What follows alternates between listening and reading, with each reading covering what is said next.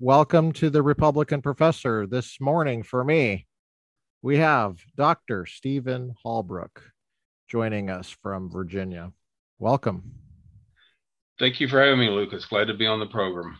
And we have a guest host today, Tobin Hobbs, joining us from Orange County, California. Tobin, welcome. Thank you for having me. And uh, I'm sorry to bring down the quality of everything, but you know. Well, we appreciate you you uh, giving us your time. Um, we uh, this book, Gun Control and the Third Reich, of yours, uh, came on my radar because I saw it on Instagram. I saw you make a uh, make a comment or something like that, and um, it's the first I'd heard of the book. So, um, someone provided the book to me, and um, I've uh, taken a look at it, and I thought I got to get this guy on the podcast. Um, looks like it's not brand new. I was mistaken uh, initially a few months ago when I got it, 2013. But um, you you've been in um, this debate about gun control for quite a while. Is that correct? That's right. Um, is it correct that you uh, won the U.S. Supreme Court decision Printz versus United States in 1997? I was very fortunate to win that case. That case had to do with whether the federal government can basically conscript the states to enforce yeah. its laws. Right. And Scalia held for a majority, uh, kind of a thin majority, uh, based on not on the 10th Amendment, as I recall, but separation of powers argument, the structure of the Constitution that this violates separation of powers. Is that right? Yeah, it, it's really both of those. Um, okay. The Tenth Amendment is kind of the premise of the separation of powers between the states and the federal government, and and so it just states a reality of that separation of powers. Okay. Sometimes that's called federalism. Is that what exactly? Yeah. Or dual sovereignty, whatever. Yes. Dr. Halbrook, you have a PhD. Uh, what's your PhD in? It's in philosophy from Florida State University. I also have a law degree from Georgetown University.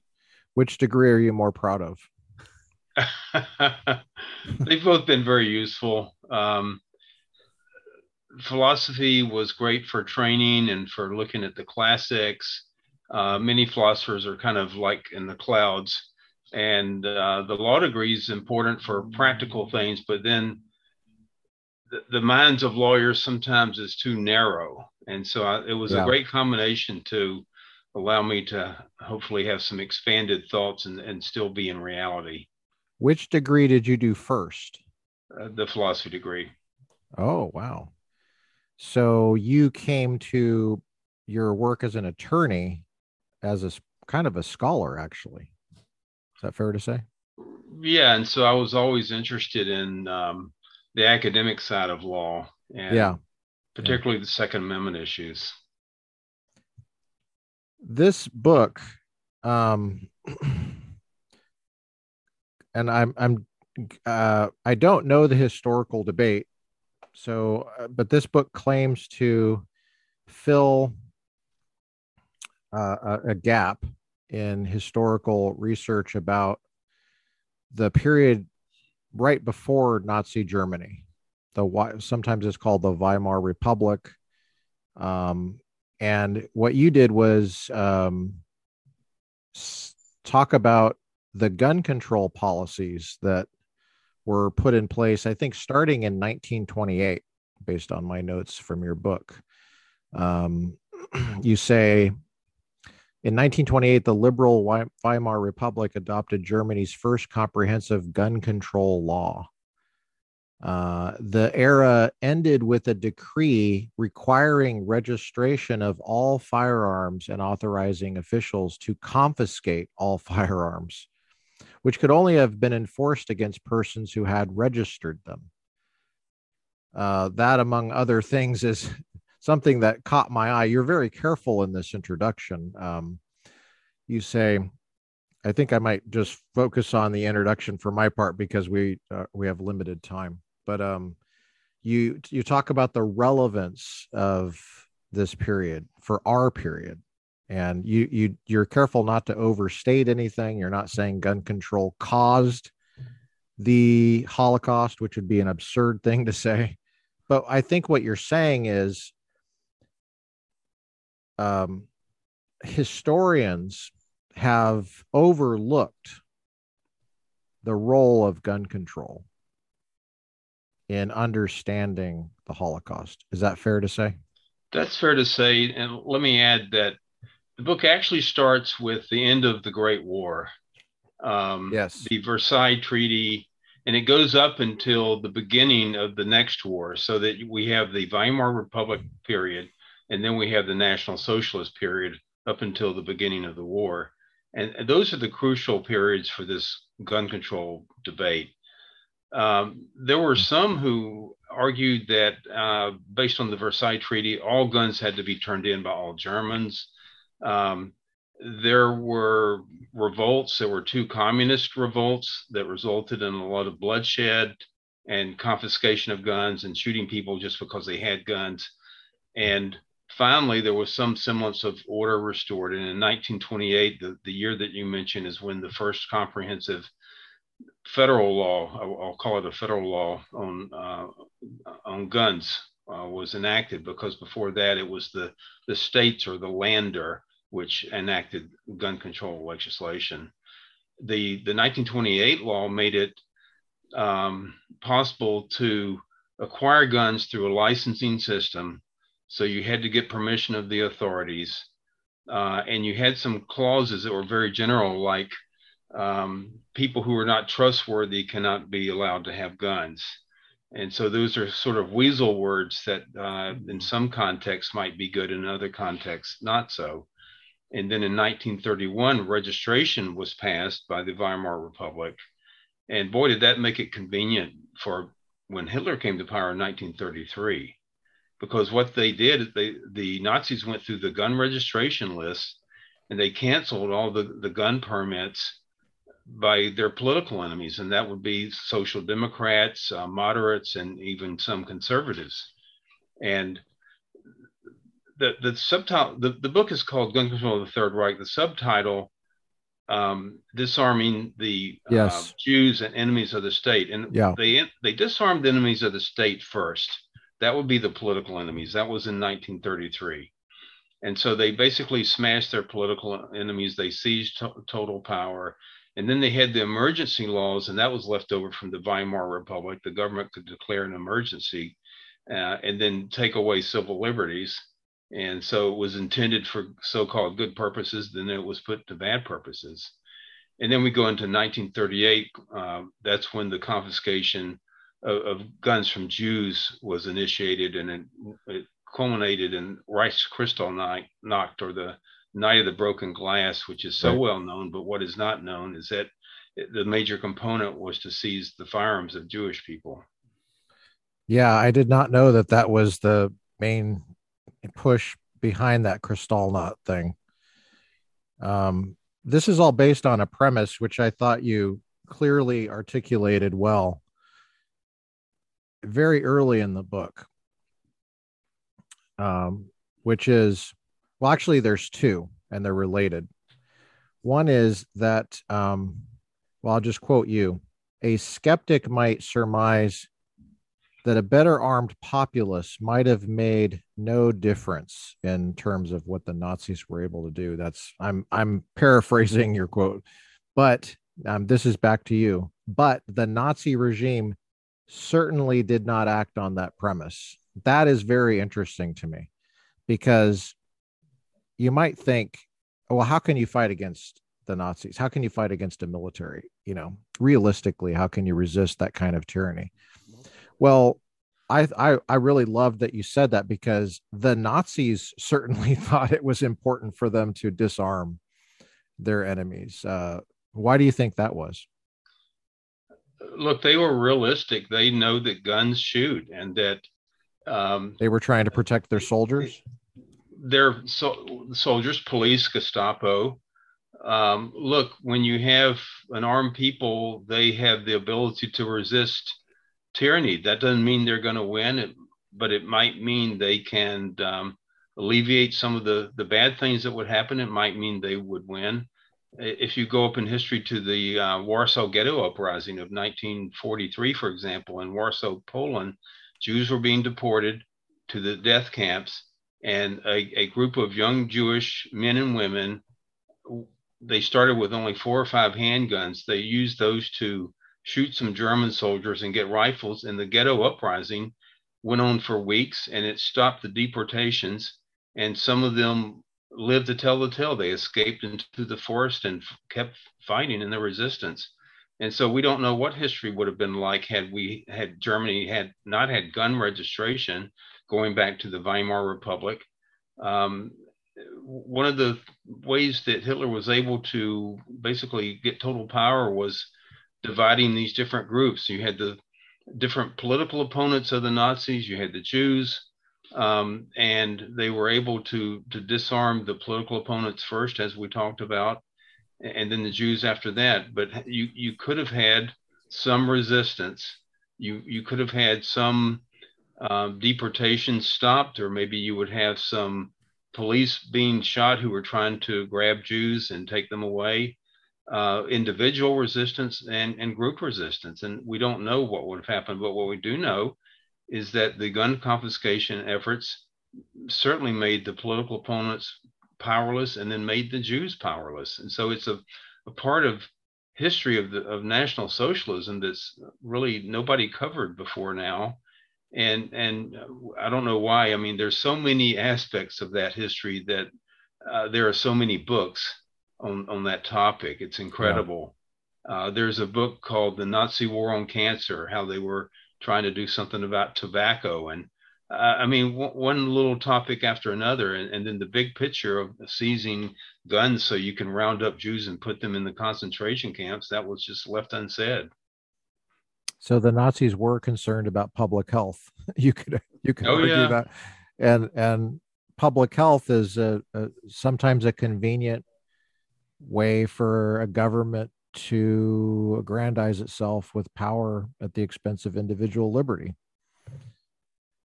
Um, you have a you also identify a second premise, which which I thought was key and interesting. I'm going to quote you with a selective memory of historical events. A movement currently exists in the United States and Europe that denies the existence of any right to keep and bear arms for citizens, I think you mean. You say that later. That firearms should be restricted to the military and police. I'm going to skip down a little bit. The paradigm that government should have a monopoly of small arms implies the surreal normative postulate that citizens or rather subjects, should be treated as the Jews were in Nazi Germany. Now, what's interesting about that quote, and I think it's just dead on, is it it's really talking about the dissent, for example, in Heller versus DC. Uh, if I have that correct, uh, uh, Justice Stevens, I believe it was, uh, that that was denying an individual right to keep and bear arms on the part of citizens. And you're saying that that that issue right there is really the heart of it. Is that do I am I reading you right? Yeah, look at it this way. Uh, throughout history, there's been disfavored groups and maybe the public in general who are not considered as having rights. Uh, if, if, we look at the days of slavery in the U.S., African Americans could not have guns in the southern states. And if you look at Nazi Germany, Jews could not have guns. And in the Heller case, uh, you're correct. Justice Stevens wrote in his dissent that uh, the Second Amendment doesn't guarantee any person a right to keep and bear arms. I mean, it just says the right of the people. That's all. We can disregard that. Uh, he argued that it's some kind of militia-based right that the states have, and uh, it's, it's kind of funny the people really who are against so-called states' rights and certainly against states' militias, uh, somehow go overboard yeah. to protect that when if you if you go back to the 70s, yeah. they thought the National Guard should be abolished. And uh, be be that as it may, um, if, if you say that people don't have an inherent right to keep and bear arms, and keep in mind, Heller said it's a pre-existing right. It's not a right that the Second Amendment made up. Uh, it, it, goes back through our history and, and basically to a natural rights foundation. And, and it has to do with the ability of people to protect themselves from those who would do violence. That would be criminals. It could be invading forces. It could be a, a tyranny. Um, you can fast forward to today and look at what's going on in Ukraine. Uh, they they debated whether to have a Second Amendment kind of right back in 2013 and 14, and and it was not adopted. Instead, the Russians came into Crimea, and and now and now we see the the Ukrainian government suddenly seeing what a valuable right it is. They're, they when the invasion came, they gave out thousands of of rifles to the civilians to, so they could help uh, defend the country. It's kind of an awkward time to learn how to use a rifle. Uh, uh right, and they started training people. I read this in the paper. They started training people two or three days before the invasion. Please. Lucas, could I sneak in? Because I have yep, absolutely a, a, question. So I know we're talking about the other book, but uh, this one is one of my favorites. Uh, can I get it in focus? There, I there did. you go. If it's closer um, to you, it'll be in focus. Yeah. So what's it called? the, um, the Founders Second Amendment. Correct. And uh, I have not read that book, so not not yet. I was hoping maybe I could get him come back on and talk about that book. But so um, obviously, we're talking uh, preamble operative clause of the Second Amendment. And I have an interesting little intersection here, but to, to set it up, obviously, there's this ongoing collective right, individual right debate, even after Heller, which is maybe a little bit surprising, but um, you well, know, it was only five to four. So yeah. Does it really I mean, count, Look at right? Roe versus Wade. That was seven to two. And look at that. Yeah. We're well, still talking true. about that.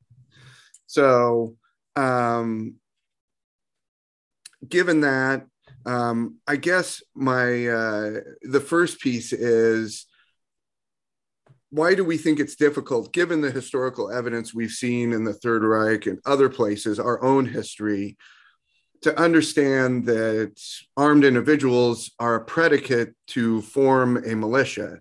Um, it's obviously necessary uh, that you have armed individuals in order to create a militia.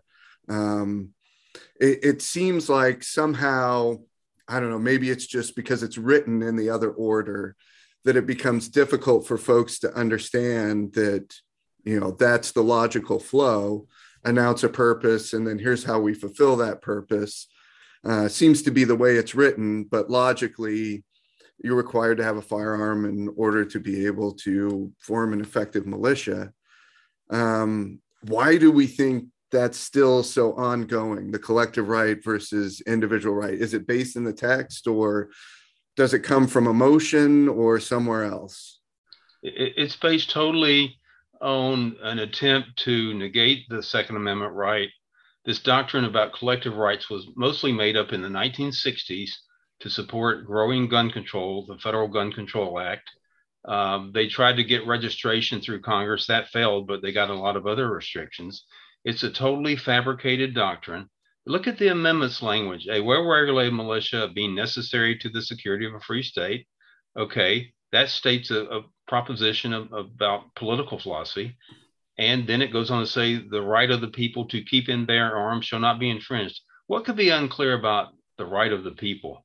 It's in the right. First Amendment right to assemble. It's in the Fourth Amendment right against unreasonable searches and seizures. Are you saying you that, and me? Are you saying that the Fourth Amendment doesn't protect the government from itself? or is it you're right. saying that it protects individuals from the government? Is that what I hear you saying? Yeah. Um, how, how shocking. and the, fir- the First Amendment that. doesn't it reference something about the right of people to petition the government? It's right. not the right not, of the government the right to petition of, itself, right? Not not the free, the power of government to decide who can petition it or who can be secure in their person's papers, houses, and effects. Yeah or who, who can keep and bear arms. Well, I think people, uh, well, when I've taught the Second Amendment at the undergraduate level, constitutional law um, at Cal State Fullerton, uh, my students um, are persuaded by that, I think, once they think about it. But it is a little bit odd in the Second Amendment with with the way it's worded. It, would would you say it's fair to say that that um, that first clause there, that dependent clause, is a sufficient condition? It's not a necessary condition for the right of the people. It's a sufficient condition. So, in other words, it, so in other not, words, right? This yes, is a, it's not necessary. You, we're you just stating this is enough. The the right the the necessity of a, a of a militia Security. Yeah. for security of a free state. That being the case, that's enough reason for us to, it's a sufficient condition for us to uh, guarantee the right of the people, that is, individuals, First Amendment, Fourth Amendment, Ninth Amendment, the people to keep and bear arms. Would you say that's fair to say? Because you have a That- that- PhD in philosophy, so I'm, that's fair to say. I know you're and- following this. Yeah. And, and look, they wouldn't have said duck hunting being lots of fun, you have a right, or they wouldn't even say the need to protect yourself from criminals being necessary for your security. They didn't say that because there was no federal power to regulate guns to start with.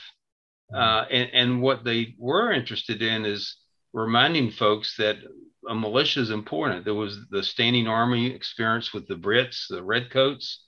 Uh, they were disfavored. The, the anti federalists would have gone further and had more state powers over militias. Uh, if you look at Article 1, Section 8, there's the congressional power over militias, and uh, they could call up the militia to suppress insurrection or invasion, things like that. Uh, so Right.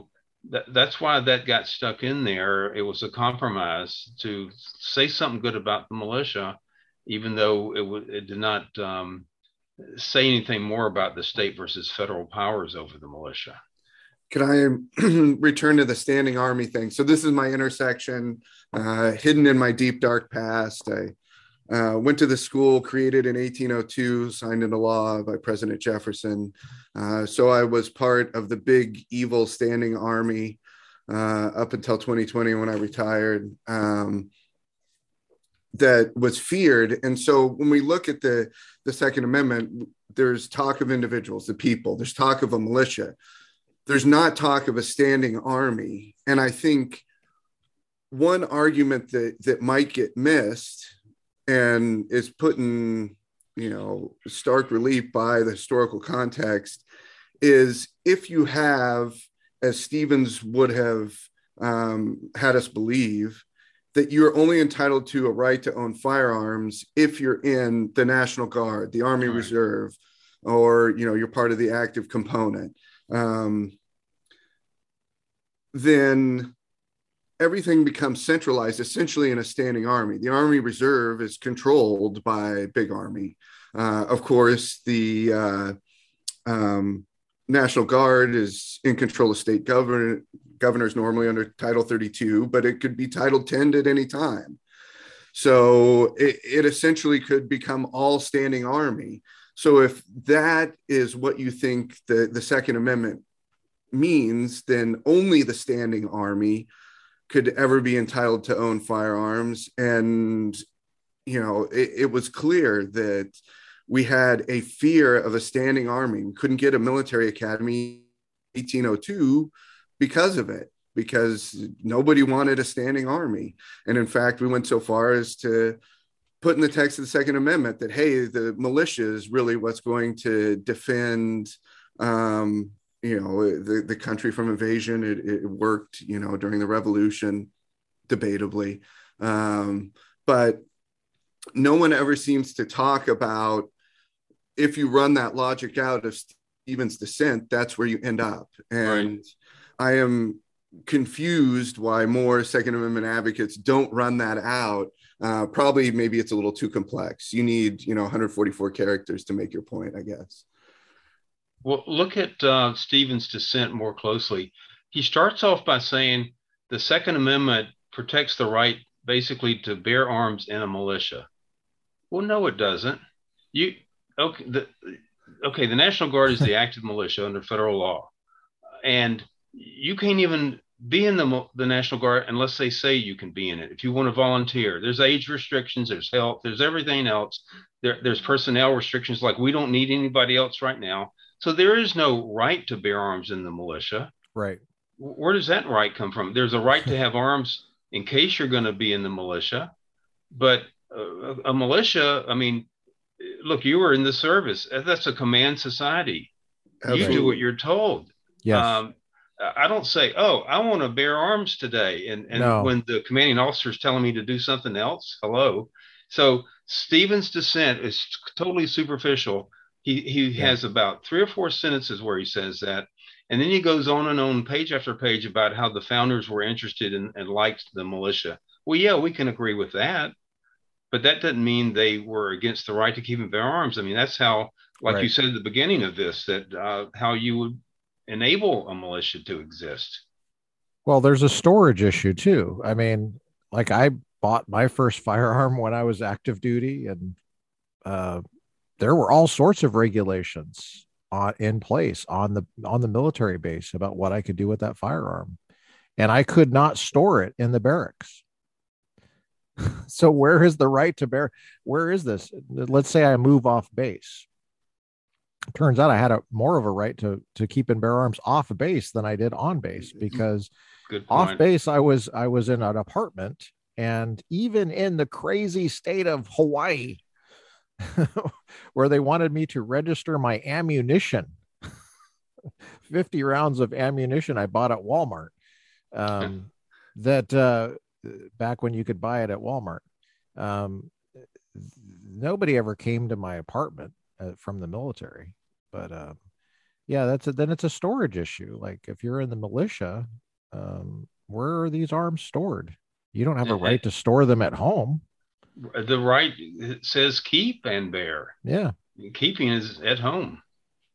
Well, you have. It seems like so much of this book, this Third Reich book, is um you i think you do a careful job of of preventing a rhetorical sloppy rhetorical apply, replies to it where people might um straw man you uh by by um implying that uh you're you're saying that gun control causes um the kind of thing you we saw that and you say that this is the the Holocaust was obviously a unique event in in in, in human history, but you say that um, some polemicists might overstate the relationship between gun control and genocide. But what is worse is the failure of scholars to come to terms with the real connection between disarming policies and oppression. That those are your words. Um, it seems like it goes back to that simple thing you said that that Heller said that this is a pre-existing right. So the question is whether the government really has this store of, of authority. Maybe it has the power, like the making a distinction between power and authority. But having power is not the same thing as having a right. Is that what you're saying? You can look at Congress's powers in Article 1, Section 8. There's nothing in there about confiscating guns. And then you look to the Second Amendment and the right of the people to keep and bear arms. Uh, the federal government passed the National Firearms Act in 1934 based on its tax power. It said, well, hmm. we're going to tax certain firearms and we're going to require them to be registered so you prove that you paid the tax and then they get involved with the interstate commerce clause and say well guns that have right. crossed state lines we have the power to regulate them because we can regulate interstate commerce that was the Printz uh, Printz uh, thing was a commerce power case right the Printz yeah, case the, the, in that case uh, the supreme court denied they had that power right so let me make a, a plug for another book because it's a sequel to the, the book that we're talking about okay. this is visible. Oh, is that new is. or is that? Well, this one came a few years later, and this is um, oh, gun wow. control in Nazi-occupied France: Tyranny and Resistance. And this follows the the first book because in the first book I wanted to show how the pre-war policies in Germany defeated um, political opponents and Jews. And then it always struck me how in the every country that the Nazis invaded, they confiscated the guns from those populations. My original plan was to cover the occupied countries in general, but that'd be too hard. So I focused on France. And, and it's the same old story. Um, the, the Nazis, when they came to any village or town, they'd put up a poster that said, Turn in your guns within 24 hours or we're going to shoot you. And, and then, then the France enters into this armistice with Germany, and the French administration, including the police, were going to work for the Germans. And the French police had their registration records. And, and guess what? Um, wow. the, the French people who were dumb enough to register their guns, they better turn them in quick. As a matter of fact, though, a lot of guns were not registered, and a lot of people just hid their guns. If you go through the French newspapers, you'll see the, the Nazis controlled the newspapers. So they announced every time they were going to execute somebody for having a gun and not turning it in. But um, it, it's the same phenomena. Uh, and, and, in fact, uh, in Ukraine right now, we're reading reports about they're looking for a list of gun owners and hunters. The Russians are when they when they conquer places. I did not hear that. Wow. So what's what could go wrong with gun registration? What possibly, you know? And in yeah. fact, there was uh, one of these anti-gun organizations did a report. Gunpolicy.org is the name of it, and they were complaining a few years ago about all the numbers of Ukrainians who were undocumented gun owners. They didn't have their guns registered. Well, I'll tell you what. If I was a gun owner in Ukraine right now, I would hope to be undocumented. Yes. The the publisher of this book is the Independent Institute I, I, what I love about this uh, is is your follow up book, the Nazi occupied France one. Is that also? What I love it's about that, I was going to ask. Publisher. Okay, I was going to ask you about that. I see it's got a California address on the back, and what I love, it's got a phone number and, and a website, so you can call. Anybody can fax or call if they see this book. I love that. Um, what tell us about the Independent Institute? and we're interested because we're in California and we're interested that it's a California Oakland a- address. Yes. How did how did that uh, come about? Well, the Independent Institute is basically oriented to the free market, to civil liberties, uh, the kinds of things that made America great. It's a think tank and public policy organization. Uh, the founder is David Theroux. Um, it, it's, it's been in existence quite a long time, and they support different projects uh, in favor of a free society. They publish books, uh, they they have presentations and uh, support research, and so it's it's a great organization. And I'm I'm a senior fellow with the Independent Institute, and um, I'm looking forward to working with them further. You can go to their website just Google Independent Institute and you'll find more information. Or for myself, um, StephenHalbrook.com is my website. And um, on my books, you can just Google my name, Stephen Halbrook, and uh, you'll find all, all the other books, uh, Second Amendment books, and these books on um, the Third Reich. How did you get interested in the Second Amendment personally, and and how the how, how the heck do you have time to write all these books? Well, um, it's been a personal fashion. Back in the 60s, I was a college kid and um, I was interested in the Second Amendment because there was a lot of debate about it then. If you remember, in yeah, 1968 Gun Control Act. Yeah, that's right. You mentioned that. And, and, I was an undergraduate at the time. I was doing some research in the Florida Supreme Court on in their library on on the um, background of the Second Amendment, and I, I just quickly discovered there was very little literature on the subject and so I, I set out to make it my goal to uh, do more research and, and writing on it to and then later when I became a lawyer to litigate on Second Amendment issues, it, it's it's one of those kinds of rights that some people love to hate, and there were attempts yes. starting in the '60s to obliterate the right, and and that was only uh, well all the way up to the Heller case. There were people who ho- hoped that Heller would go the other way, and the court would declare that nobody has a right to keep and bear arms. And we won by the skin of our teeth, though. Scary. Yeah. Did you originally want to be a professor? Is that why you did the PhD? Um, I, that that's basically true. I was more interested in in philosophy, political philosophy, social philosophy at the time uh, than law. I mean, law can be very boring. I mean, your contracts and torts and all of that, but um, but but the, the legal side is very important to fight for your rights in court, and so uh, the, both of those appealed to me.